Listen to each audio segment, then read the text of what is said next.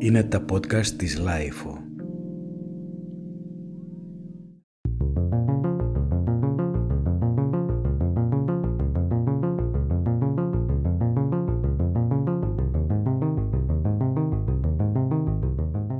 Γεια χαρά!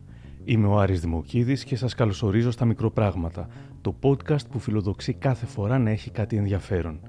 Σήμερα έχουμε ένα ακόμα επεισόδιο της σειράς «Ρώτα με ό,τι θες», με καλεσμένο τον καθηγητή Ηλία Μόσιαλο. Οι αναγνώστες των μικροπραγμάτων της LIFO έστειλαν τις ερωτήσεις τους και ο κύριος Μόσιαλος είχε την καλοσύνη να τις απαντήσει. Για περισσότερα podcast μας, ακολουθήστε τα Μικροπράγματα στο Spotify, τα Google ή τα Apple Podcasts. Οπότε να ξεκινήσω με την πρώτη ερώτηση. Ναι, να ξεκινήσεις, ναι. Έρχεται από τον Γιάννη, ο οποίος λέει: «Καταρχάς, ευχαριστώ τον κύριο Μόσιαλο για την ενημέρωση που κάνει σε όλη τη διάρκεια της πανδημίας. Είναι εξαιρετικός. Η μαμά μου λέει: έκανα πρώτη δόση και έχω, ας πούμε, 90% ανοσία. Γιατί να κάνω τη δεύτερη δόση, αφού δεν ανεβάζει πολύ το ποσοστό της ανοσίας?» Προφανώς η μητέρα του Γιάννη αναφέρεται στο εμβόλιο της Pfizer και γνωρίζουμε ότι μετά την πρώτη δόση το εμβόλιο αυτό αποτρέπει κατά 88%, θα έλεγα, τις λοιμώξεις. Ενώ το ποσοστό αυτό αυξάνει με τη δεύτερη δόση στο 96%, αλλά το 96% αφορά στις σοβαρές πλέον λοιμώξεις και τον κίνδυνο να νοσηλευτεί κανείς και να χρειαστεί να μπει στη μονάδα εντατικής θεραπείας.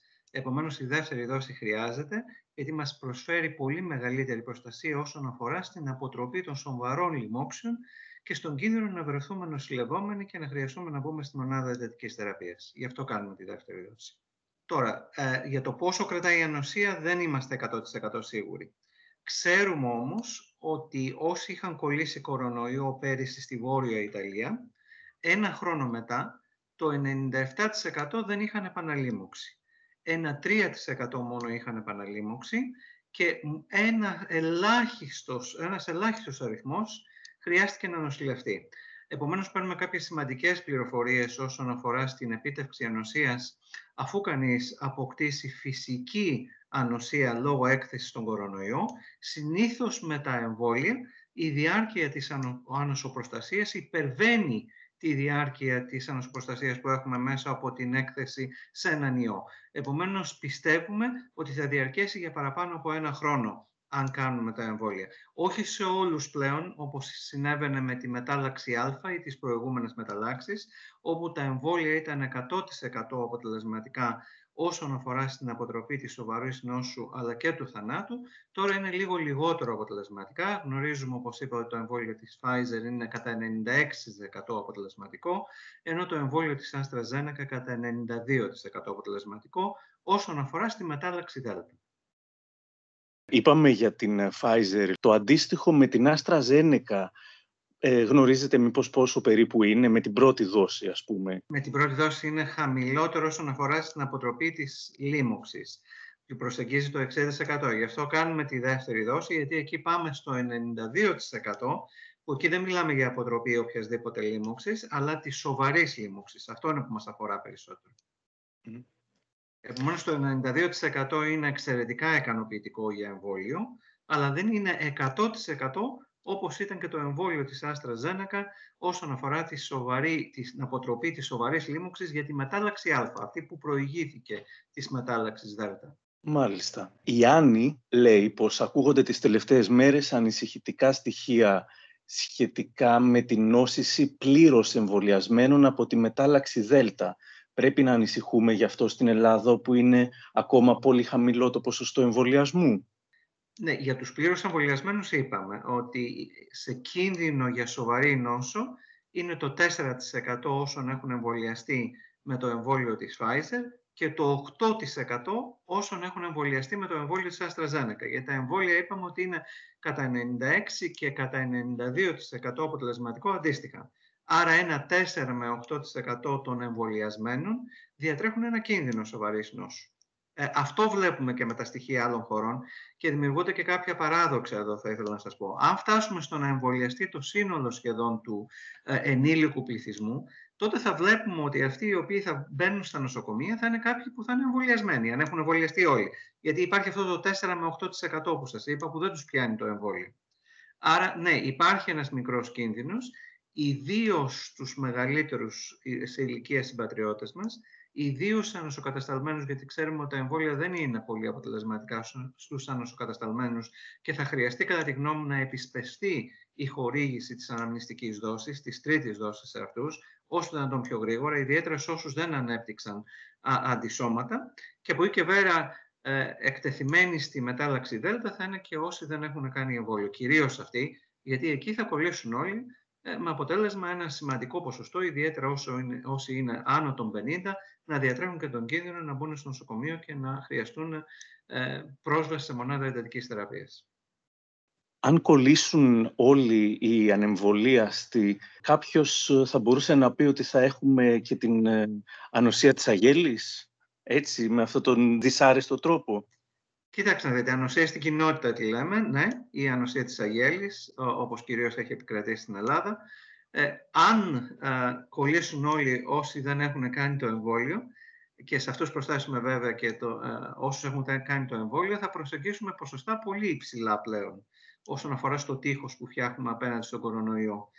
Και σίγουρα θα λυθεί το πρόβλημα. Το ερώτημα όμως είναι ότι αν ένα 40% των συμπατριωτών μας δεν εμβολιαστούν και κολλήσουν, τότε οι επιπτώσεις σε αυτό το 40% θα είναι σημαντικές και σε επίπεδο εισαγωγών στα νοσοκομεία, θα ταλαιπωρηθούν αδικαιολόγητα οι άνθρωποι και κάποιοι από αυτούς θα χάσουν τη ζωή τους, ιδιαίτερα όσοι είναι άνω των 50, η θνητότητα ξέρουμε ότι μεγαλώνει, ο κορονοϊός προτιμά τους μεγαλύτερους ηλικία όσον αφορά στη θνητότητα, αλλά και κάτι ακόμα πιο σημαντικό, το οποίο το παραγνωρίζουν πάρα πολλοί ειδικοί και δεν το αναφέρουν, δεν υπάρχει μόνο ο κίνδυνος του να πεθάνουμε αν κολλήσουμε κορονοϊό, που όπως είπα είναι μεγαλύτερος στους άνω των 50 και μικρό όσο ανεβαίνουμε αυξάνει αυτός ο κίνδυνος. Στους άνω των 80 υπερβαίνει το 15%, δηλαδή 15% από αυτούς που θα κολλήσουν κορονοϊό ή άνω των 80 αν δεν έχουν εμβολιαστεί θα πεθάνουν. Επομένως υπάρχουν όλα αυτά τα προβλήματα, αλλά παράλληλα υπάρχει και το πρόβλημα του μακροχρόνιου COVID, της μακροχρόνιας νόσου του COVID. Ότι ένα ποσοστό 20 με 30% από αυτούς που θα κολλήσουν είναι πιθανόν να έχουν συμπτώματα για πολύ μεγάλο χρονικό διάστημα και προβλήματα με την καρδιά τους, τα νεφρά τους, το αναπνευστικό τους σύστημα, νευρολογικά προβλήματα, και αυτά είναι πολύ δυσάρεστα προβλήματα που μπορούν να τις ταλαιπωρούν ακόμα και για χρόνια. Άρα δεν είναι μόνο ότι κάποιοι ανεμβολίαστοι θα εκτεθούν στον ιό και θα κινδυνεύσουν να μπουν στα νοσοκομεία και πιθανώς να χάσουν τη ζωή τους, είναι ότι ένα πολύ μεγάλο ποσοστό που προσεγγίζει το 20-30% θα έχουν πιθανώς προβλήματα της μακροχρόνιας νόσους του COVID. Μάλιστα. Ο Παντελής ρωτάει, να περιμένουμε και άλλες μεταλλάξεις? Θα εξαντλήσουμε άραγε όλο το ελληνικό αλφάβητο? Είναι πολύ πιθανό να συμβεί αυτό. Εγώ πιστεύω ότι θα το εξαντλήσουμε το αλφάβητο στα επόμενα χρόνια και θα χρειαστεί να κάνουμε συνδυασμό γραμμάτων του ελληνικού αλφάβητου. Το ερώτημα όμως είναι προς ποια κατεύθυνση θα πάνε αυτές οι μεταλλάξεις. Προς το παρόν είχαμε πάρα πολλές μεταλλάξεις αυτού του κορονοϊού σε σύντομο χρονικό διάστημα. Αλλά τρεις ήταν οι σημαντικές. Η αρχική, η οποία επικράτησε στην Ευρώπη, μετά η πρώτη μετάλλαξη που έγινε μετά το στέλεχος που εμφανίστηκε στη επαρχία Χουμπέι της Κίνας. Αυτό το στέλεχος, ας πούμε, άντεξε στην Ευρώπη μέχρι τα τέλη της χρονιάς του 2020. Από εκεί πέρα άρχισε να αναπτύσσεται το αγγλικό στέλεχος ή το στέλεχος Α. Και όπως βλέπουμε τους τελευταίους 2-3 μήνες εξελίσσεται ραγδαία το στέλεχος Δέλτα. Άρα μέσα σε 18 περίπου μήνες, λίγο παραπάνω από 18 μήνες θα έλεγα, έχουμε δει 4 στελέχη του ιού τα οποία μας ανησυχούν, ανάμεσα σε πολλές μεταλλάξεις οι οποίες γίνανε αυτό το διάστημα, οι οποίες όμως δεν μας ανησύχησαν πάρα πολύ, γιατί δεν έγιναν τα στελέχη αυτά των άλλων μεταλλάξεων πιο μεταδοτικά ή πιο επικίνδυνα. Τώρα, οι 3 που ακολούθησαν το αρχικό κινέζικο στέλεχος, είχαν σαν αποτέλεσμα ο ιός να γίνει πιο μεταδοτικός, δηλαδή κάθε φορά που άλλαζε γινόταν πιο μεταδοτικός, όχι κατά ανάγκη πιο επικίνδυνος. Αλλά εφόσον γίνεται πιο μεταδοτικός, αυτό σημαίνει ότι θα μολυνθούν σε πολύ πιο σύντομο χρονικό διάστημα περισσότεροι συμπατριώτες μας. Εφόσον θα μολυνθούν περισσότεροι συμπατριώτες μας, αυτό σημαίνει ότι και η θνητότητα θα αυξηθεί. Όχι γιατί γίνεται πιο βαριά η νόσος, αλλά γιατί θα κολλήσουν περισσότεροι. Επομένως, τώρα τι προβλέπετε για το μέλλον? Δεν μπορώ να κάνω πρόβλεψη στο αν θα γίνει ο ιός πιο μεταδοτικός ή αν θα γίνει πιο επικίνδυνος. Τη μόνη πρόβλεψη που μπορώ να κάνω είναι ότι θα γίνουν πολλές ακόμα μεταλλάξεις. Είναι πιθανόν, όχι άμεσα, είναι πιθανόν να δούμε μεταλλάξεις οι οποίες θα κάνουν τον ιό ακόμα πιο μεταδοτικό από ό,τι είναι τώρα. Αυτό που δεν θέλουμε να έχουμε συνδυασμό ενός ιού που θα είναι και πιο μεταδοτικός και θα αυξάνει τη θνητότητα επειδή θα προκαλεί σοβαρότερη νόσο. Ο συνδυασμός είναι εξαιρετικά προβληματικός, αλλά και η αύξηση μεταδοτικότητας είναι προβληματική γιατί θα κολλάνε πολύ περισσότεροι σε συντομότερο χρονικό διάστημα. Και βέβαια το μεγάλο ερώτημα είναι στις νέες μεταλλάξεις τι θα κάνουν τα εμβόλια. Γιατί είδαμε τώρα ότι είχαμε μια μικρή οπισθοχώρηση. Δηλαδή χάσαμε ένα 4% αποτελεσματικότητα στο εμβόλιο της Pfizer και ένα 8% αποτελεσματικότητα όσον αφορά στο εμβόλιο της AstraZeneca. Ερώτηση για τον κύριο Μόσιαλο από την ΜΟΜΟ. Αληθεύει ότι τα διαθέσιμα εμβόλια είναι απαγορευτικά για γυναίκες που παίρνουν αντισυλληπτικά χάπια? Όχι, δεν υπάρχει κάποια τέτοια ένδειξη οδηγία από καμία εταιρεία διεθνώς. Δηλαδή, αν δείτε και τις οδηγίες των Βρετανών, των Αμερικανών, του Παγκόσμιου Οργανισμού Υγείας, δεν προκύπτει κάτι τέτοιο. Πολλοί ρωτήσανε για το AstraZeneca που έχουν κάνει την πρώτη δόση του AstraZeneca. Τι προβλέπετε? Πολλοί παθολόγοι, λέει η Μαριάννα, συστήνουν δεύτερη δόση με σκεύασμα mRNA. Υπάρχει κάποια λογική σε αυτό? Θεωρείται πιο ασφαλές από τη δεύτερη δόση Astra? Υπάρχουν δεδομένα για ποσοστά ανοσίας μετά από τέτοιο σχήμα? Κοιτάξτε, δείτε, τα ποσοστά ανοσοπροστασίας με τις δύο δόσεις του εμβολίου της AstraZeneca είναι εξαιρετικά ψηλά, όπως σας είπα. Από εκεί και πέρα η ανησυχία που υπήρχε με το εμβόλιο της AstraZeneca και που υπάρχει είναι η πιθανότητα ιδιάζουσας θρόμβωσης. Κυρίως με την πρώτη δόση. Η πιθανότητα ιδιάζουσας θρόμβωσης μετά τη δεύτερη δόση είναι πραγματικά επιρροελάχιστη. Και η θνητότητα μετά τη δεύτερη δόση, ιδιαίτερα στα άτομα των κάτω των 50 ετών, είναι 0,1, το τονίζω αυτό, ανά 1 εκατομμύριο δόσεις. Καταλαβαίνετε πού μπορεί να είναι η θνητότητα, η πιθανότητα θνητότητας στους 480.000 Έλληνες πολίτες που κάναν την πρώτη δόση.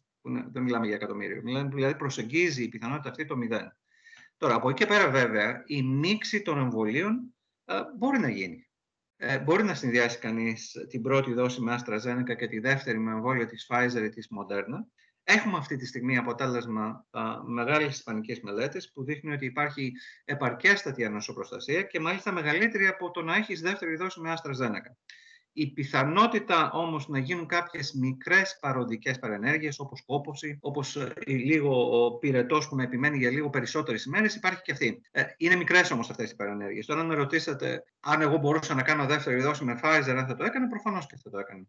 Και είναι το πιο πιθανό τώρα σε όσους έχουμε κάνει 2 δόσεις με AstraZeneca εδώ στη Μεγάλη Βρετανία και εγώ ανήκω σε αυτή την κατηγορία. Η τρίτη αναμνηστική δόση που θα μας κάνουν να γίνει με εμβόλιο της Pfizer. Έχω κάνει την πρώτη δόση του AstraZeneca και η δεύτερη είναι σε 11 εβδομάδες. Έχει μεγάλη διαφορά στην αποτελεσματικότητα αν αντί για 11 το αλλάξω και το κάνω στις 10. Όχι, δεν έχει. Κοιτάξτε να δείτε το πόσες εβδομάδες μετά γίνονται τα εμβόλια. Δηλαδή οι 3 εβδομάδες στην Pfizer, οι 4 εβδομάδες στην Moderna, οι 12 εβδομάδες που βρήκαν για την AstraZeneca. Αυτά γίνανε με ένα τυχαίο τρόπο, για να σας πούμε την αλήθεια. Δηλαδή, η Pfizer αποφάσισε στις κλινικές δοκιμές να γίνει η δεύτερη δόση στις 3 εβδομάδες. Η Moderna, που είναι εμβόλιο αδερφάκι της Pfizer, είπαν στις 4 εβδομάδες. Στην AstraZeneca, από ένα λάθος βρέθηκε ότι αν γίνει 12 εβδομάδες μετά, είναι πιο αποτελεσματικό από το να γίνει στις 4 εβδομάδες. Δεν ξέρουμε όμως αν γινόταν στις 7, στις 8, στις 9, στις 10, αν θα ήταν πάλι το ίδιο όσο είναι και με τις 12 εβδομάδες. Θα μπορούσε και η Pfizer να κάνει κλινική δοκιμή και να το κάνει 20 εβδομάδες μετά και να βρεθεί ότι είναι ακόμα πιο αποτελεσματικό από τις 3 εβδομάδες. Γιατί συντόμευσαν τα χρονικά διαστήματα η Pfizer και η Moderna και η Astra κάτω πήγαινε για 3-4 εβδομάδες. Αλλά μετά έγινε το λάθος, όπως σας είπα, και βρήκαν ότι είναι καλύτερο στις 12. Γιατί αν κρατούσαν τις κλινικές δοκιμές και να κάνουν τη δεύτερη δόση 4-5 μήνες μετά, δεν θα είχαμε αυτή τη στιγμή εμβόλια, όπως καταλαβαίνετε. Δηλαδή θα περιμέναμε ακόμα να τελειώσουν οι κλινικές δοκιμές. Κάνανε επομένως τη δεύτερη δόση την ενισχυτική νωρίτερα, για να δούνε τι θα πιάσουν, για να το πω έτσι απλά. Και είδαν ότι δούλευε με το σύντομο χρονικό διάστημα. Η δική μου γνώμη τώρα είναι ότι εφόσον αυτή η μετάλλαξη Δέλτα τώρα αρχίζει να γίνεται κυρίαρχη σιγά-σιγά σε όλη την Ευρώπη και θα γίνει κυρίαρχη σε όλο τον κόσμο, θα πρέπει να επισπευθεί η δεύτερη δόση, κατά τη γνώμη μου, να γίνει νωρίτερα από τις 12 εβδομάδες. Στην Ελλάδα, βέβαια, δίνεται και η δυνατότητα να γίνει και αλλαγή, αν θέλει να κάνει κανείς. Οπότε μπορεί να την κάνει νωρίτερα και με εμβόλιο της Pfizer ή με εμβόλιο της Moderna, της δεύτερη δόση. Μόνο άμα έχεις χαρτί από γιατρό μπορείς να αλλάξεις το AstraZeneca. Ναι, αν εμπίπτει σε αυτή την κατηγορία. Αλλιώς, κατά τη γνώμη μου, θα μπορούσε να γίνεται και νωρίτερα. Η Μαριάννα ρωτάει, τα παιδιά ως μη εμβολιασμένα και μάλιστα τα μικρά που δεν μπορούν να φορέσουν μάσκα κινδυνεύουν στους παιδικούς, στις παιδικές χαρές κλπ. Όπου δεν μπορούν να ελέγξουν αν τα άλλα παιδάκια προέρχονται από οικογένειες εμβολιασμένων. Μπορούμε να τα στείλουμε στους παιδικούς σταθμούς ή να τα κρατήσουμε κι άλλο στην απομόνωση? Ως τώρα τα κρατούσαμε για να προστατέψουμε τους γονείς και τους παππούδες. Τώρα μήπως θα πρέπει να τα απομονώσουμε για να προστατέψουμε τα ίδια? Κοιτάξτε, η ίδια λογική είναι ότι θέλουμε να προστατεύσουμε τα παιδιά πρώτα και κύρια. Η πιθανότητα διασποράς της λίμωξης, ιδιαίτερα τώρα της νέας μετάλλαξης στον παιδικό πληθυσμό, είναι μεγάλη.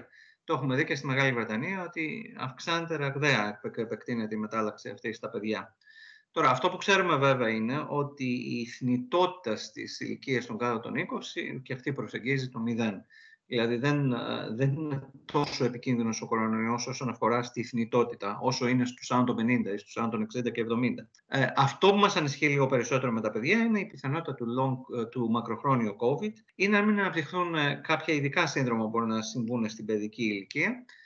Πάλι η πιθανότητα να συμβούν αυτά είναι πάρα πολύ μικρή, θα έλεγα, όπως επίσης και η πιθανότητα του μακροχρόνιου COVID υπάρχει, αλλά πιθανότατα και πάλι να μπορούν τα παιδιά να ξεπεράσουν πολύ πιο εύκολα τις επιπτώσεις του μακροχρόνιου COVID σε σύγκριση με τους ενήλικες. Θα πρέπει κανείς να σταθμίσει τα δεδομένα, δηλαδή τα δεδομένα της κοινωνικής απομόνωσης των παιδιών, και η απομόνωση μπορεί να δημιουργήσει πολλά ψυχολογικά προβλήματα στα νέα παιδιά, που μπορεί να έχουν μακροχρόνιες δυσμενείς επιπτώσεις.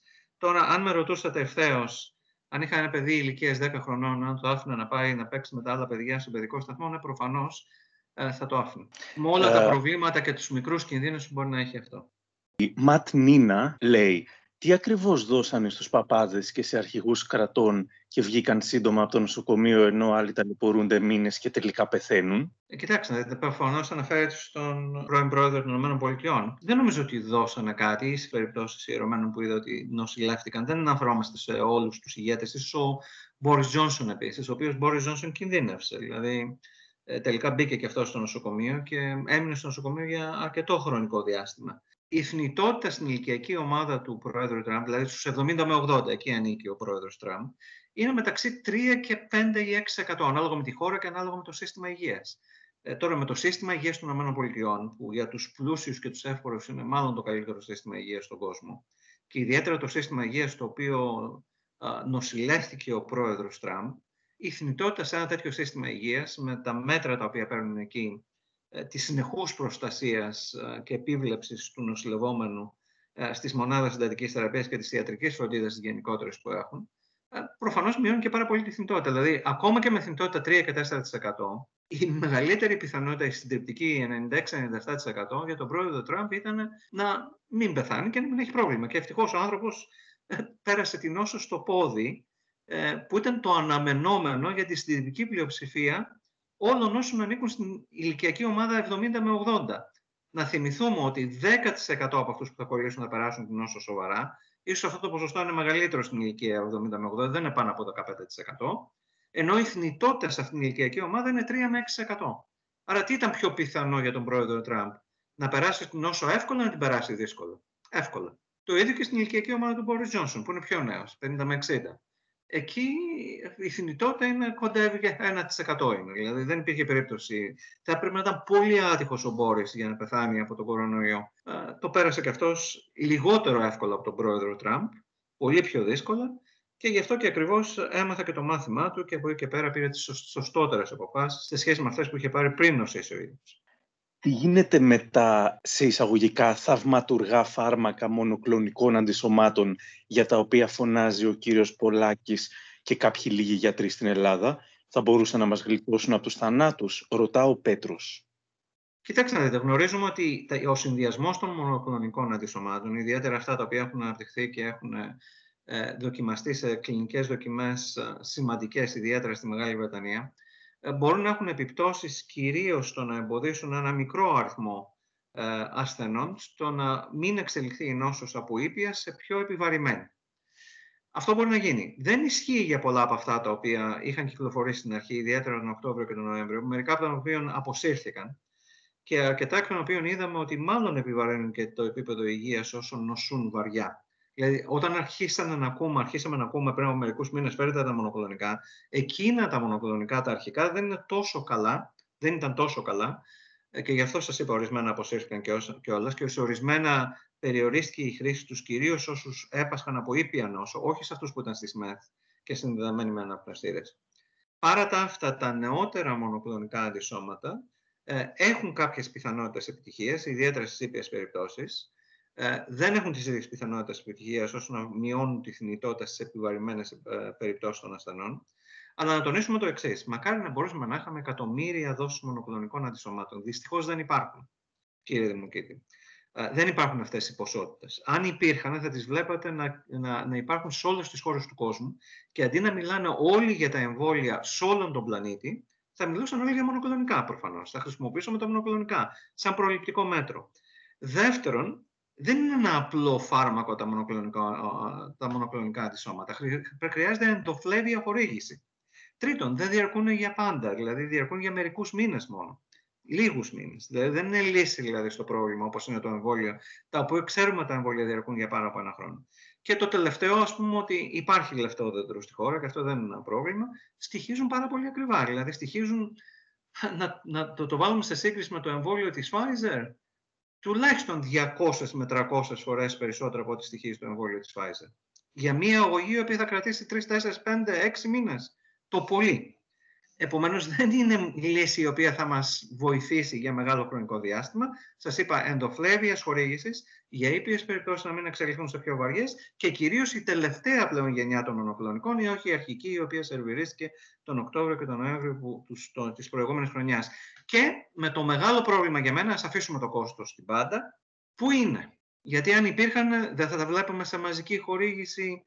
Μαζικά στα κέντρα πρωτοβάθμιας φροντίδας υγείας, ιδιαίτερα στις ΗΠΑ, που είναι η πιο πλούσια χώρα του πλανήτη. Έχετε δει να τα εφαρμόζουν εκεί? Εγώ δεν έχω δει. Γιατί δεν υπάρχουν σε μεγάλες ποσότητες. Είναι δύσκολο να παραχθούν. Μακάρι να έχουμε πολλά τέτοια τον επόμενο χρόνο ειδικά, αλλά σε καμία περίπτωση δεν πρόκειται να υποκαταστήσουν τα εμβόλια. Η Νάνση ρωτάει, αν έχουμε κάνει μονοδοσικό εμβόλιο, Johnson, θα χρειαστεί να κάνουμε κι άλλο ένα μετά για να προστατευτούμε από τη μετάλλαξη Δέλτα? Κοιτάξτε να δείτε, αυτή τη στιγμή ξέρουμε από πειραματικές μελέτες, όχι από κλινική χρήση του εμβολίου ακόμα, αλλά θα έχουμε τα στοιχεία από την κλινική χρήση του εμβολίου. Σύντομα θα έλεγα από τη Μεγάλη Βρετανία, που είναι η χώρα που συλλέγει τα καλύτερα στοιχεία αυτή τη στιγμή στον κόσμο μαζί με το Ισραήλ. Γνωρίζουμε ότι το εμβόλιο της Johnson & Johnson είναι αποτελεσματικό απέναντι στην μετάλλαξη Δέλτα.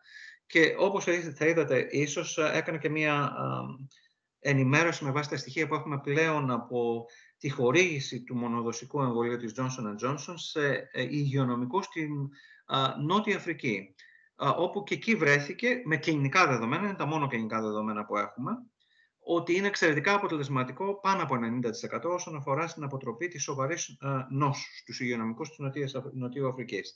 Αλλά θα πρέπει να δούμε λίγο, γιατί πολλοί από αυτούς τους υγειονομικούς προφανώς ήταν και πολύ καλύτερης υγείας από ότι ο μέσος πληθυσμός στη Νότια Αφρική. Θα περιμένουμε λίγο να έχουμε και τα στοιχεία της Μεγάλης Βρετανίας. Τώρα, για πόσο θα διαρκέσει, δεν το γνωρίζουμε.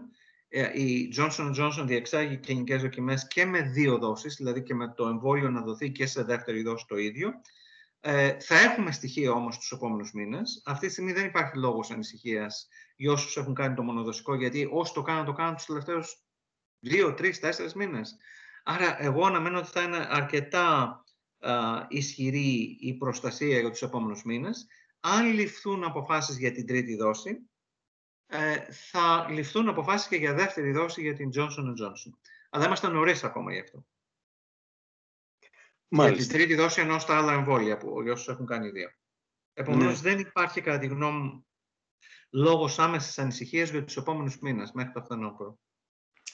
Τι γίνεται με όσους έχουν νοσήσει, ρωτάει η Λίνα, στην Ελλάδα πρέπει να κάνουν και τις 2 δόσεις του εμβολίου ακόμα κι αν δεν έχουν περάσει ακόμα 6 μήνες.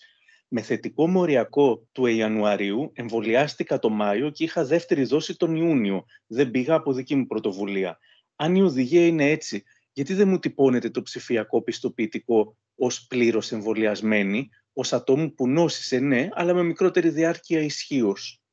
Δεν θα αναφερθώ εγώ στο τι ισχύει με τα πιστοποιητικά, καθότι δεν συμμετέχω στη διαδικασία λήψης αποφάσεων. Στην Ελλάδα, η οδηγία της Επιτροπής Εμβολιασμών είναι ότι αν έχεις νοσήσει, και αυτό έχει επιβεβαιωθεί με θετικό PCR test, τότε κάνεις το εμβόλιο 6 μήνες μετά. Κάνεις μία δόση του εμβολίου 6 μήνες μετά. Οι σχετικές οδηγίες της Επιτροπής Εμβολιασμών στη Μεγάλη Βρετανία είναι ότι κάνεις και τις 2 δόσεις του εμβολίου, αρχίζεις με την πρώτη, 28 μέρες μετά τη διαπίστωση της νόσου, είτε με τη διαπίστωση λόγω των συμπτωμάτων, είτε μέσω PCR. Έχουμε διαφορετικές οδηγίες στην Ελλάδα σε σύγκριση με τη Μεγάλη Βρετανία. Κατά τη γνώμη μου, η Ελλάδα θα έπρεπε να ακολουθήσει τα πρότυπα της Μεγάλης Βρετανίας. Η Χρυσέλα, πόσο πιθανό είναι να εμφανιστεί μια μετάλλαξη την οποία κανένα από τα υπάρχοντα εμβόλια δεν καλύπτει? Υπάρχουν προτάσεις από τους επιστήμονες για την αντιμετώπιση του συγκεκριμένου προβλήματος, αν υπάρξει, και υπάρχουν προβλέψεις για το πότε θα πρέπει ξανά να εμβολιαστούμε? Καταρχήν, δεν μπορούμε να ξέρουμε αν θα βγει κάποια μετάλλαξη την οποία δεν θα την πιάνουν τα εμβόλια. Μέχρι στιγμής, όλες οι μεταλλάξεις τις οποίες ξέρουμε, οι βασικές δηλαδή μεταλλάξεις, η αρχική, το πρώτο στέλεχος στην Κίνα, η πρώτη που έγινε στην Ευρώπη, η Α και η Δέλτα, γνωρίζουμε ότι τις πιάνουν τα εμβόλια. Αυτό το οποίο είδαμε με τη Δέλτα όμως είναι ότι υπήρξε μια μικρή κάμψη στην αποτελεσματικότητα των εμβολίων, αλλά όχι πολύ μεγάλη. Δεν πέσαμε δηλαδή από το 100% στο 60% ή στο 50%. Πέσαμε στο 96% και στο 92% για Pfizer και AstraZeneca αντίστοιχα. Τώρα, το αν θα βγει μια μετάλλαξη την οποία να μην την πιάνουν καθόλου τα εμβόλια, μάλλον απίθανο το επόμενο διάστημα να συμβεί αυτό. Αν όμως προκύψει κάτι τέτοιο, δεν μπορούμε να το ξέρουμε. Επειδή γνωρίζουμε πλέον το πώς λειτουργεί ο κορονοϊός, γνωρίζουμε, έχουμε και τις τεχνικές παραγωγής των εμβολίων, πιστεύω στο απίθανο αυτό σενάριο που θα καμφθεί η αποτελεσματικότητα των εμβολίων, θα πέσει πολύ πιο κάτω από το 80%, να το πω έτσι, όπου θα αρχίσει να μας ανησυχεί πάρα πολύ η επάρκειά τους τότε, τότε θα βγει άλλο εμβόλιο. Δηλαδή, έχουμε τη δυνατότητα, οι εταιρείες έχουν τη δυνατότητα σε 6 εβδομάδες μέχρι 3 μήνες να παράξουν νέα εμβόλια. Το ερώτημα όμως είναι πόσο γρήγορα θα γίνει η παραγωγή σε μαζικό επίπεδο, πόσο γρήγορα θα φτάσουν αυτά τα εμβόλια μαζικά σε όλες τις χώρες του πλανήτη. Να μην ξεχνάμε ότι αυτή τη στιγμή λιγότερο από το 12% των κατοίκων του πλανήτη μας έχουν εμβολιαστεί πλήρως και με τις 2 δόσεις. Και ότι μέχρι το τέλος της φετινής χρονιάς δεν νομίζω ότι αυτό το ποσοστό θα υπερβεί το 30%. Εκεί είναι το βασικό πρόβλημα. Όσο κυκλοφορεί ελεύθερα ο ιός σε πληθυσμούς μη εμβολιασμένων, και ιδιαίτερα αν αυτοί οι μη εμβολιασμένοι είναι και νοσοκατασταλμένοι, τόσο πιο εύκολη είναι η πιθανότητα μετάλλαξης αυτού του ιού. Επομένως, χρειάζεται να γίνει μαζικός εμβολιασμός ως των περισσότερων κατοίκων, ενήλικων κατοίκων του πλανήτη, τους επόμενους μήνες. Εύκολο? Όχι. Εξαιρετικά δύσκολο, γιατί όπως βλέπετε οι φαρμακευτικές εταιρείες δεν είναι διατεθειμένες να μοιραστούν την τεχνογνωσία παραγωγής εμβολίων με άλλες εταιρείες. Έχουν πείσει και πάρα πολλές κυβερνήσεις να μην δεχθούν την προσωρινή άρση των πνευματικών δικαιωμάτων των εταιριών, αποζημιώνοντάς τους προφανώς, όχι να τους κλέψουν την πνευματική ιδιοκτησία. Είπαν ότι μόνες τους θα αρχίσουν να κάνουν μεταφορά τεχνογνωσίας σε εθελοντική βάση σε άλλες εταιρείες. Περιμένουμε ακόμα να το δούμε αυτό. Τώρα, για να μην υπάρχουν ανησυχίες, η τεχνογνωσία υπάρχει για να βγάλουμε εμβόλια αν βρεθεί νέος στέλεχος του κορονοϊού μέσα από μετάλλαξη, το οποίο είναι ανθεκτικό στα συγκεκριμένα εμβόλια. Απλώς θα παίζουμε κατά νάτσου, θα πηγαίνουμε όλο λίγο πιο πίσω και το πρόβλημα είναι πότε θα ξεπερδέψουμε. Ελπίζω ότι δεν θα φτάσουμε εκεί. Υπάρχει ένα φόβο, λέει ο Γιώργος, ακόμα και μεταξύ αυτών που έκαναν εμβόλιο, για μακροχρόνιες παρενέργειες ή επιπτώσεις μετά από 5 χρόνια. Υπάρχει αυτή η πιθανότητα? Αυτό δεν το έχουμε δει με τη συντριπτική πλειοψηφία των εμβολίων που κυκλοφορούν. Δεν μιλάω για τα εμβόλια απέναντι στον νέο κορονοϊό, γενικότερα. Δεν υπάρχουν μελέτες οι οποίες να δείχνουν ότι οι μακροχρόνιες επιπτώσεις των εμβολίων είναι σημαντικές ή έχουν διαπιστωθεί. Η συντριπτική πλειοψηφία των παρενεργειών, και θα θυμάστε αυτά τα έλεγα από την προηγούμενη χρονιά, ήδη από το καλοκαίρι του 2020, διαπιστώνονται μέσα στον πρώτο μήνα, το πολύ μέσα σε 1 τρίμηνο. Αυτό έγινε και μόλις παρενέργειες αυτών των εμβολίων. Μόλις άρχισε η μαζική χορήγηση των εμβολίων, είχαμε και την καταγραφή όλων των παρενεργειών. Τώρα, από εκεί και πέρα, δεν μπορεί να πει κανείς τι μπορεί να συμβεί σε 5 ή 10 χρόνια, γιατί δεν ξέρω τι άλλο μπορεί να συμβεί στον καθέναν από εμάς. Δηλαδή, ξέρω εγώ, κύριε Δημοκίδη, τι θα κάνετε εσείς τα επόμενα 5-10 χρόνια, αν αρχίσετε και καπνίζετε, ας πούμε, από μέχρι το βράδυ, αποφασίζετε να αλλάξετε τα διατροφικά σας πρότυπα, να μην πηγαίνετε γυμναστήριο, να αλλάξετε τον τρόπο ζωής σας και ξαφνικά πάθετε ένα καρδιαγγειακό νόσημα. Και θα το αποδώσω αυτό στο εμβόλιο ή θα το αποδώσω στον τρόπο ζωής σας? Δηλαδή, είναι τόσοι παράγοντες που μπορούν να μεσολαβήσουν από τώρα που θα κάνετε ένα εμβόλιο ή θα πάρετε ένα φάρμακο, όχι μόνο ένα εμβόλιο. Και το τι θα κάνετε την επόμενη δεκαετία θα παραμείνει το ίδιο στα επόμενα 10 χρόνια. Αν μου πείτε ότι θα παραμείνει το ίδιο, δεν θα αλλάξει τίποτα σε εσάς, τότε θα μπορούσα να σας πω και εγώ, ωραία, θα μπορούσαμε να μετρήσουμε το τι θα συμβεί τα επόμενα 10 χρόνια. Αλλά μήπως αυτό το οποίο θα συμβεί σε 10 χρόνια οφείλεται σε κάτι άλλο. Σε κάτι άλλο που θα έχετε κάνει εσείς, σε μια αλλαγή τρόπου ζωής ή σε κάποιο άλλο φάρμακο που θα πάρετε, γιατί θα έχετε ένα άλλο νόσημα, ή στο τι θα τρώτε ή στο πώς θα ζείτε. Ή στο αν θα βρεθείτε εκτεθειμένος σε χημικές ουσίες, παραδείγματος χάριν, οι οποίες μπορούν να σας προκαλέσουν κάτι. Δεν είναι τόσο απλά αυτά τα θέματα, αλλά γενικά ξέρουμε, γενικότερα και για τα φάρμακα και για τα εμβόλια, ότι αν υπάρχουν σοβαρές παρενέργειες, αυτές φαίνονται μέσα στο τρίμηνο. Πολύ διστακτικοί στο εμβόλιο, λέει ο Σάκης, αναφέρουν ως επιχείρημα ότι πρώτη φορά βγήκε τόσο γρήγορα εμβόλιο, άρα αυτό είναι ύποπτο από μόνο του. Μπορείτε να εξηγήσετε πού οφείλεται στην πραγματικότητα αυτή η ταχύτητα? Ναι, είναι ενδιαφέρον ερώτημα. Για όσους δεν γνωρίζουν το πώς παράγονται τα εμβόλια και τα φάρμακα γενικά. Δηλαδή, περνάμε από διάφορες φάσεις. Δηλαδή, πρώτα περνάμε από προκλινικές φάσεις. Μετά περνάμε από τις λεγόμενες κλινικές φάσεις. Τις φάσεις των κλινικών δοκιμών. Και στις φάσεις των κλινικών δοκιμών, στη φάση 1, εξετάζουμε σε πολύ μικρό αριθμό εθελοντών το αν το εμβόλιο είναι, ή ένα φάρμακο είναι ασφαλές. Μετά περνάμε στη φάση 2, όπου αυξάνουμε τον αριθμό των εθελοντών, όπου εκεί εξετάζουμε και την ασφάλεια και τη σχετική αποτελεσματικότητα, αλλά δεν είμαστε τόσο σίγουροι για την αποτελεσματικότητα, γιατί είναι μικρός ο αριθμός των εθελοντών. Και μετά πάμε στη φάση 3, όπου δίνουμε το εμβόλιο ή το φάρμακο σε ένα πολύ μεγάλο αριθμό εθελοντών. Οι μισοί θα πάρουν, δηλαδή, τυχαία τους χωρίζουμε, δηλαδή μισούς και μισούς.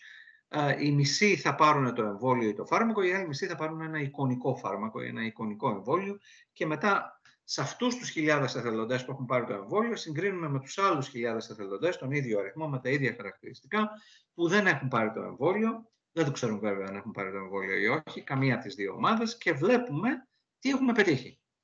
Λοιπόν, πώς παίρνουν αποφάσεις οι φαρμακευτικές εταιρείες? Οι φαρμακευτικές εταιρείες, για να επενδύσουν, εκτιμούν την πιθανότητα να πετύχει ένα φάρμακο ή ένα εμβόλιο. Και η πιθανότητα επιτυχίας είναι συνήθως 10 με 30% από τις ουσίες τις οποίες δοκιμάζουν για να καταλήξουν να μπουν στην αγορά. Και έτσι κάνουν τις επενδύσεις τους. Δηλαδή πάνε πρώτα στην ομάδα 1, στην κλινική φάση δοκιμών 1. Βρίσκουν κάποιους εθελοντές, βρίσκουν τα στοιχεία. Τα στοιχεία μπορεί να είναι πολύ καλά. Αν είναι πολύ καλά, λένε τώρα πάμε στη δεύτερη φάση. Αρχίζουν και κάνουν περισσότερες επενδύσεις. Βγαίνουν τα στοιχεία. Αν υπάρχει ένα ερωτηματικό μικρό, συνήθως οι εταιρείες δεν θα προχωρήσουν, κύριε Δημοκίδη, στη φάση 3.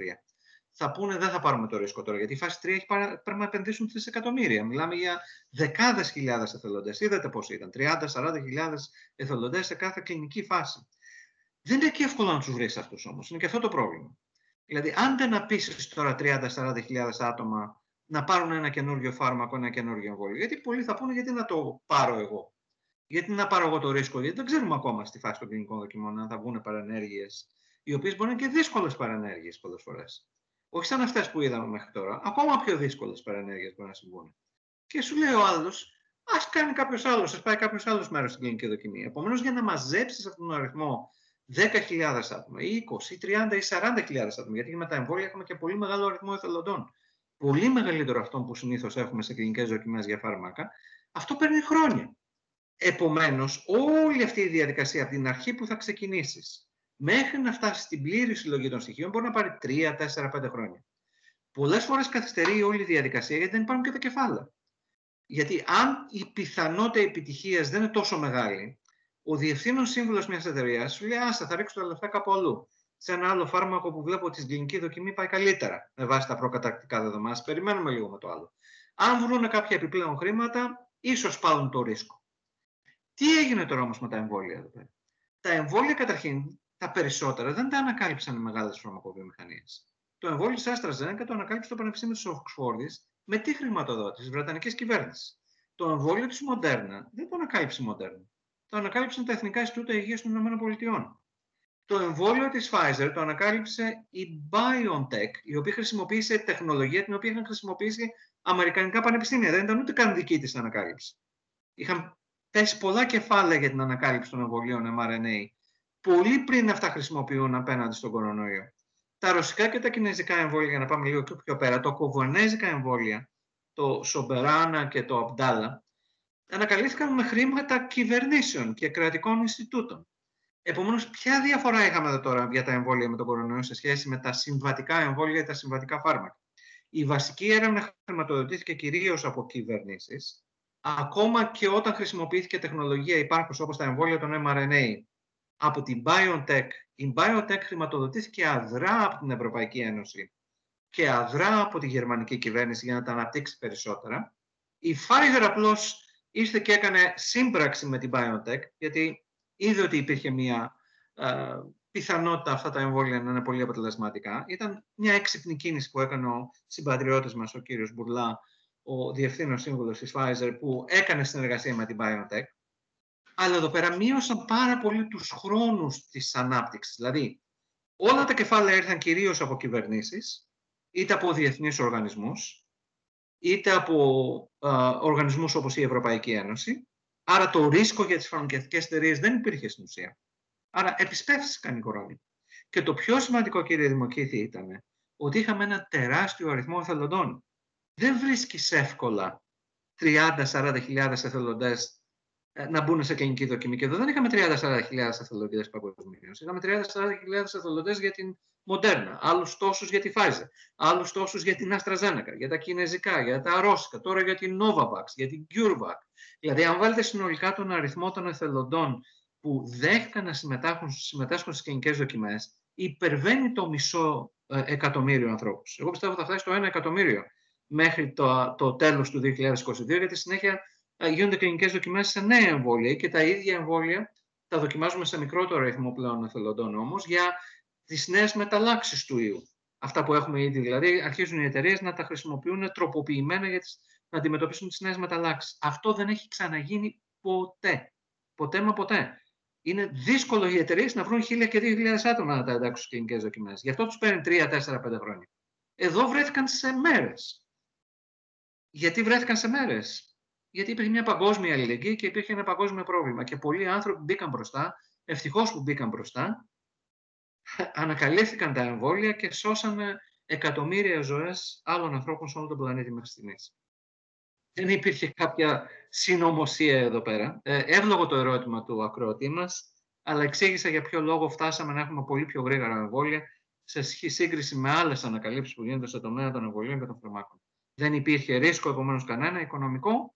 Υπήρχαν μεγάλες συμπράξεις δημόσιο-ιδιωτικού τομέα, πανεπιστημιακών φορέων με εταιρείες μικρές ή μεγάλες. Και το πιο σημαντικό, τα εκατομμύρια, εκατοντάδες εκατομμύρια των πολιτών από διάφορες χώρες που συμμετείχαν στις κλινικές δοκιμές. Η Κέλλη ρωτάει, είναι τα mRNA ασφαλείς, εγκυμονούσες ή θυλάζουσες? Κάθε γυναικολόγος δίνει και άλλη γνώμη. Να το έχω ακούσει αυτό και παίρνω και εγώ και πάρα πολλά ερωτήματα που καλό θα ήταν η Ελληνική Γυναικολογική Εταιρεία να κάνει μια ανανέωση των οδηγιών που έχει στην ιστοσελίδα της. Και οι οδηγίες που έχει στην ιστοσελίδα της είναι συνδεδεμένες με την ιστοσελίδα της Εθνικής Επιτροπής Εμβολιασμών.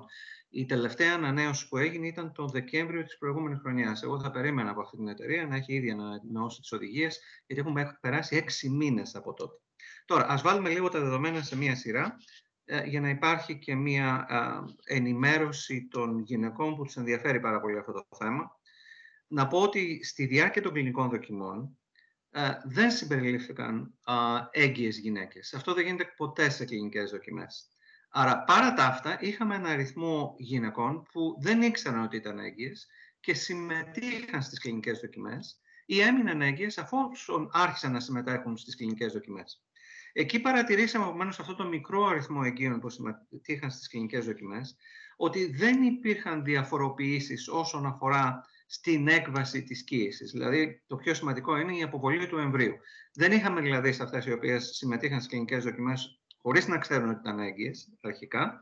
Από εκεί και πέρα πήραμε πολύ περισσότερες πληροφορίες από ένα app που χρησιμοποιούν οι αμερικανικές αρχές, το Κέντρο Πρόληψης των Νοσημάτων, το περίφημο CDC των Αμερικανικών Αρχών. Υπάρχει ένα app το οποίο λέγεται V-Safe, το οποίο το έχουν οι γυναίκες εθελοντικά, οι έγκυες γυναίκες, αν θέλουν στα κινητά τους τηλέφωνα.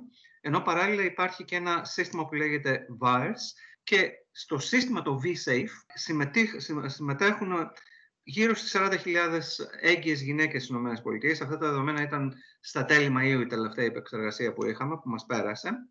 Και με την ανάλυση αυτών των στοιχείων του V-Safe, που οι ίδιες οι γυναίκες βάζουν τα στοιχεία εκεί, αλλά και την ανάλυση και του συστήματος των παρενεργειών που μαζεύουν τα στοιχεία οι υγειονομικές αρχές των ΗΠΑ, είδαμε ότι δεν υπήρχε καμία διαφορά στη συχνότητα επιπλοκών των κοίησεων και κυρίως αποβολής αυρίων μεταξύ των γυναικών που είχαν κάνει το εμβόλιο. Σας είπα, περίπου 40.000 γυναίκες μέχρι τα τέλη Μαΐου είχαν κάνει το εμβόλιο στις ΗΠΑ και συμμετείχαν ταυτόχρονα από αυτό το V-Safe και δηλώνανε στοιχεία. Δεν υπήρχε καμία διαφορά στις επιπλοκές που συνέβησαν σε αυτές τις γυναίκες σε σύγκριση με τις γυναίκες που ήταν έγκυες και δεν είχαν κάνει το εμβόλιο. Από εκεί και πέρα, να τονίσω επίσης ότι αυτή τη στιγμή διεξάγεται μια μεγάλη κλινική δοκιμή της Pfizer, το ίδιο έχει και μια μεγάλη κλινική δοκιμή έχει και η Johnson & Johnson, με σημαντικό αριθμό έγκυων γυναικών. Επομένως, θα έχουμε από εκεί πολύ περισσότερες πληροφορίες.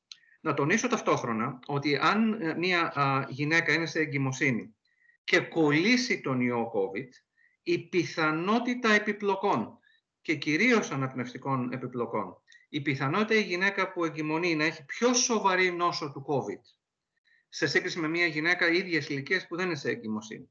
Και η πιθανότητα να μπει στο νοσοκομείο και να χρειαστεί να είναι ακόμα και στη διασωλήνωση είναι πολύ μεγαλύτερη στις εγκυμονούσες σε σχέση με τις μη εγκυμονούσες γυναίκες που έχουν τα ίδια χαρακτηριστικά, είναι της ίδιας ηλικίας. Μας πρέπει να λάβει και κανείς και αυτό υπόψη, δηλαδή τον κίνδυνο που έχουν οι έγκυες γυναίκες αν κολλήσουν τον ιό. Εγώ δεν δίνω σαφή οδηγία αυτή τη στιγμή και ούτε είναι ο ρόλος μου να δώσω τέτοια οδηγία. Αυτό θα πρέπει να το κάνουν οι γυναικολόγοι. Εγώ αυτή τη στιγμή παραθέτω τα δεδομένα. Δηλαδή, τι ξέρουμε σε σχέση με τις έγκυες γυναίκες και τους εμβολιασμούς, θα πρέπει να τα σταθμίσει κανείς σε αυτά τα δεδομένα και να πάρει τις αποφάσεις του. Από εκεί πέρα, σε σχέση με το θυλασμό. Να πω το εξής, γιατί υπάρχουν αρκετές παρεξηγήσεις εδώ. Με το θυλασμό μπορεί να υπάρχει ένα πρόβλημα. Αν χρησιμοποιούσαμε έναν εξασθενημένο ιό COVID ή ένα αδρανοποιημένο ιό COVID. Γιατί παλιά είχαμε δει ότι υπήρχαν προβλήματα. Με τα εμβόλια όμως που χρησιμοποιούμε τώρα, δηλαδή τα mRNA εμβόλια, δεν έχουμε αδρανοποιημένες μορφές του κορονοϊού. Και με αυτή την έννοια δεν περιμένει κανείς να έχει προβλήματα έτσι ώστε να περάσει ο εξασθενημένος ή αδρανοποιημένος ιός μέσω του μητρικού γάλακτος στο μωρό. Γιατί δεν υπάρχει αυτός ο ιός μέσα. Αντίθετα, έχουμε mRNA και παράλληλα έχουμε κάνει και εξετάσεις. Υπάρχουν έρευνες που έχουν εξετάσει το γάλα των έγκυων γυναικών και έχουν δει ότι δεν έχει βρεθεί το RNA μέσα εκεί πέρα. Παράλληλα, υπάρχουν και κάποιες άλλες ανακοινώσεις που λέγανε μήπως αν κάνουμε παρενέργειες από το εμβόλιο και κάνουμε πυρετό. Δηλαδή, υπήρχε παλιά, πίστευαν πάρα πολλοί οι γιατροί, ότι αν κάνεις πυρετό λόγω εμβολίου, αυτό μπορεί να οδηγήσει σε αποβολή του εμβρίου ή να δημιουργήσει άλλα προβλήματα στο εμβρίο. Αλλά γίνανε επιπλέον μελέτες και είδαμε ότι αυτό συνέβαινε μόνο στις γυναίκες που είχαν έλλειψη φολικού οξέως. Άρα το πρόβλημα δεν ήταν ο πυρετός, ήταν η έλλειψη ακριβώς αυτού του οξέως. Και γι' αυτό συνιστάται στις γυναίκες να κάνουν συνέχεια εξετάσεις για το φολικό οξύ. Και αν υπάρχει έλλειψη αυτού του οξέως, τότε θα πρέπει να το παίρνουν. Παράλληλα, να τονίσω ότι με τον εμβολιασμό, αυτό που συμβαίνει επίσης στις γυναίκες είναι να δημιουργείται μια παθητική ανοσία, είτε στο έμβριο είτε στο μωρό, γιατί τα αντισώματα τα οποία θα αναπτύξει η γυναίκα θα περάσουν μέσα από τον πλακούντα στο έμβριο ή μέσα από το μητρικό γάλα στο μωρό και θα το προστατεύσουν. Δηλαδή, μπορούν να έχουν ευεργετικά αποτελέσματα. Άρα, αν θέλετε την άποψή μου για το θυλασμό, δεν τίθεται θέμα. Δηλαδή, προφανώς και μια γυναίκα η οποία θυλάζει μπορεί να κάνει το εμβόλιο κατά του κορονοϊού. Η Άννα αναρωτιέται, και αυτή είναι η προτελευταία μας ερώτηση, πώς θα καταφέρουμε να πείσουμε συγγενείς μας να εμβολιαστούν, που ενώ φοβούνται πάρα πολύ τον ιό, πιστεύουν δηλαδή στον ιό, θεωρούν ότι δεν κινδυνεύουν επειδή φοράνε παντού μάσκα. Αυτό δυστυχώς το πιστεύουν πάρα πολλοί συμπατριώτες μας. Επειδή φοράνε μάσκα, πιστεύουν ότι δεν θα κολλήσουν. Αλλά η μάσκα δεν μας προσφέρει 100% προστασία, ιδιαίτερα όταν ερχόμαστε σε επαφή με άτομα που δεν φοράνε μάσκα, που μπορεί να βήχουν δίπλα μας, που μπορεί να μην έχουν πλύνει τα χέρια τους σε τακτό χρονικό διάστημα και να ακουμπούν αντικείμενα τα οποία ακουμπούμε κι εμείς, αν και η μετάδοση μέσω αντικειμένων δεν είναι η ίδια όσο η αερογενής μετάδοση. Επομένως, ο κίνδυνος υπάρχει και έχουμε δει ότι έχουν νοσήσει άτομα τα οποία φοράνε μάσκα και προσέχουν πάρα πολύ. Επομένως, μπορούν να συνεχίσουν να φοράνε τη μάσκα, να προσέχουν πάρα πολύ, αλλά δεν ελαχιστοποιούν τον κίνδυνο, τον μειώνουν τον κίνδυνο. Και η τελευταία ερώτηση, που δεν έχει σχέση με τον κορονοϊό, αλλά με την τεχνολογία mRNA, μπορούμε να ελπίζουμε, ρωτάει ο Νίκος, ότι η τεχνολογία mRNA θα βοηθήσει και σε άλλες θεραπείες, όπως π.χ. διαφόρων τύπων καρκίνου? Μπορούμε να ελπίζουμε, όπως χρησιμοποιήθηκε ήδη ένα εμβόλιο τύπου mRNA για την αντιμετώπιση του μελανόματος. Μπορούμε να ελπίζουμε ότι μπορεί να υπάρχουν εφαρμογές και σε άλλα νοσήματα, όπως η σκλήρωση κατά πλάκα. Να τονίσω όμως ότι είναι άλλο να αντιμετωπίσεις έναν ιό με ένα εμβόλιο mRNA και άλλο μία νόσο όπως ο καρκίνος, που είναι πιο πολυπαραγωγική και πολύ πιο σύνθετη σε σύγκριση με έναν ιό. Επομένως, ναι, θα υπάρξουν αυτές οι προσπάθειες και θα υπάρξει η προσπάθεια τέτοιων εφαρμογών. Να κρατάμε μικρό καλάθι, αλλά να είμαστε ταυτόχρονα και αισιόδοξοι. Πολύ ωραία. Κύριε Μόσιαλε, σας ευχαριστούμε πάρα πολύ που απαντήσατε σε όλες τις ερωτήσεις μας. Νομίζω υπήρχε μία στο Facebook από μία κυρία που έλεγε τι συμβαίνει με τη Δέλτα Πλάς, γιατί πλέον κυκλοφορεί και η Δέλτα Πλάς μετάλλαξη σε κάποια περιοχή της Ινδίας. Δεν έχουμε περισσότερες πληροφορίες για αυτό το στέλεχος. Ίσως είναι λίγο πιο μεταδοτικό, ίσως, από τη Δέλτα, αλλά δεν το γνωρίζουμε ακόμα. Όπως υπάρχει και το στέλεχος Λάμδα τώρα, το οποίο ακούγεται, από τη Λατινική Αμερική, που ίσως και αυτό να είναι πολύ μεταδοτικό, δεν φαίνεται να είναι πιο θανατηφόρο. Να περιμένουμε λίγο τους επόμενους μήνες, ελπίζω να μην βρεθούμε προεκπλήξεων. Εγώ ανήκω στους αισιόδοξους. Πολλά εξαρτώνται από την επίσκεψη των εμβολιασμών, όχι μόνο στην πατρίδα μας, αλλά και σε όλο τον πλανήτη. Εκεί θα κερδιθεί το στοίχημα. Πολύ ωραία. Σας ευχαριστούμε πάρα πολύ. Και εγώ σας ευχαριστώ πολύ.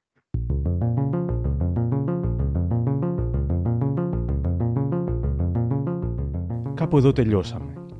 Για περισσότερα podcast μου, ακολουθήστε τα μικροπράγματα στο Spotify, τα Google ή τα Apple Podcasts. Γεια χαρά!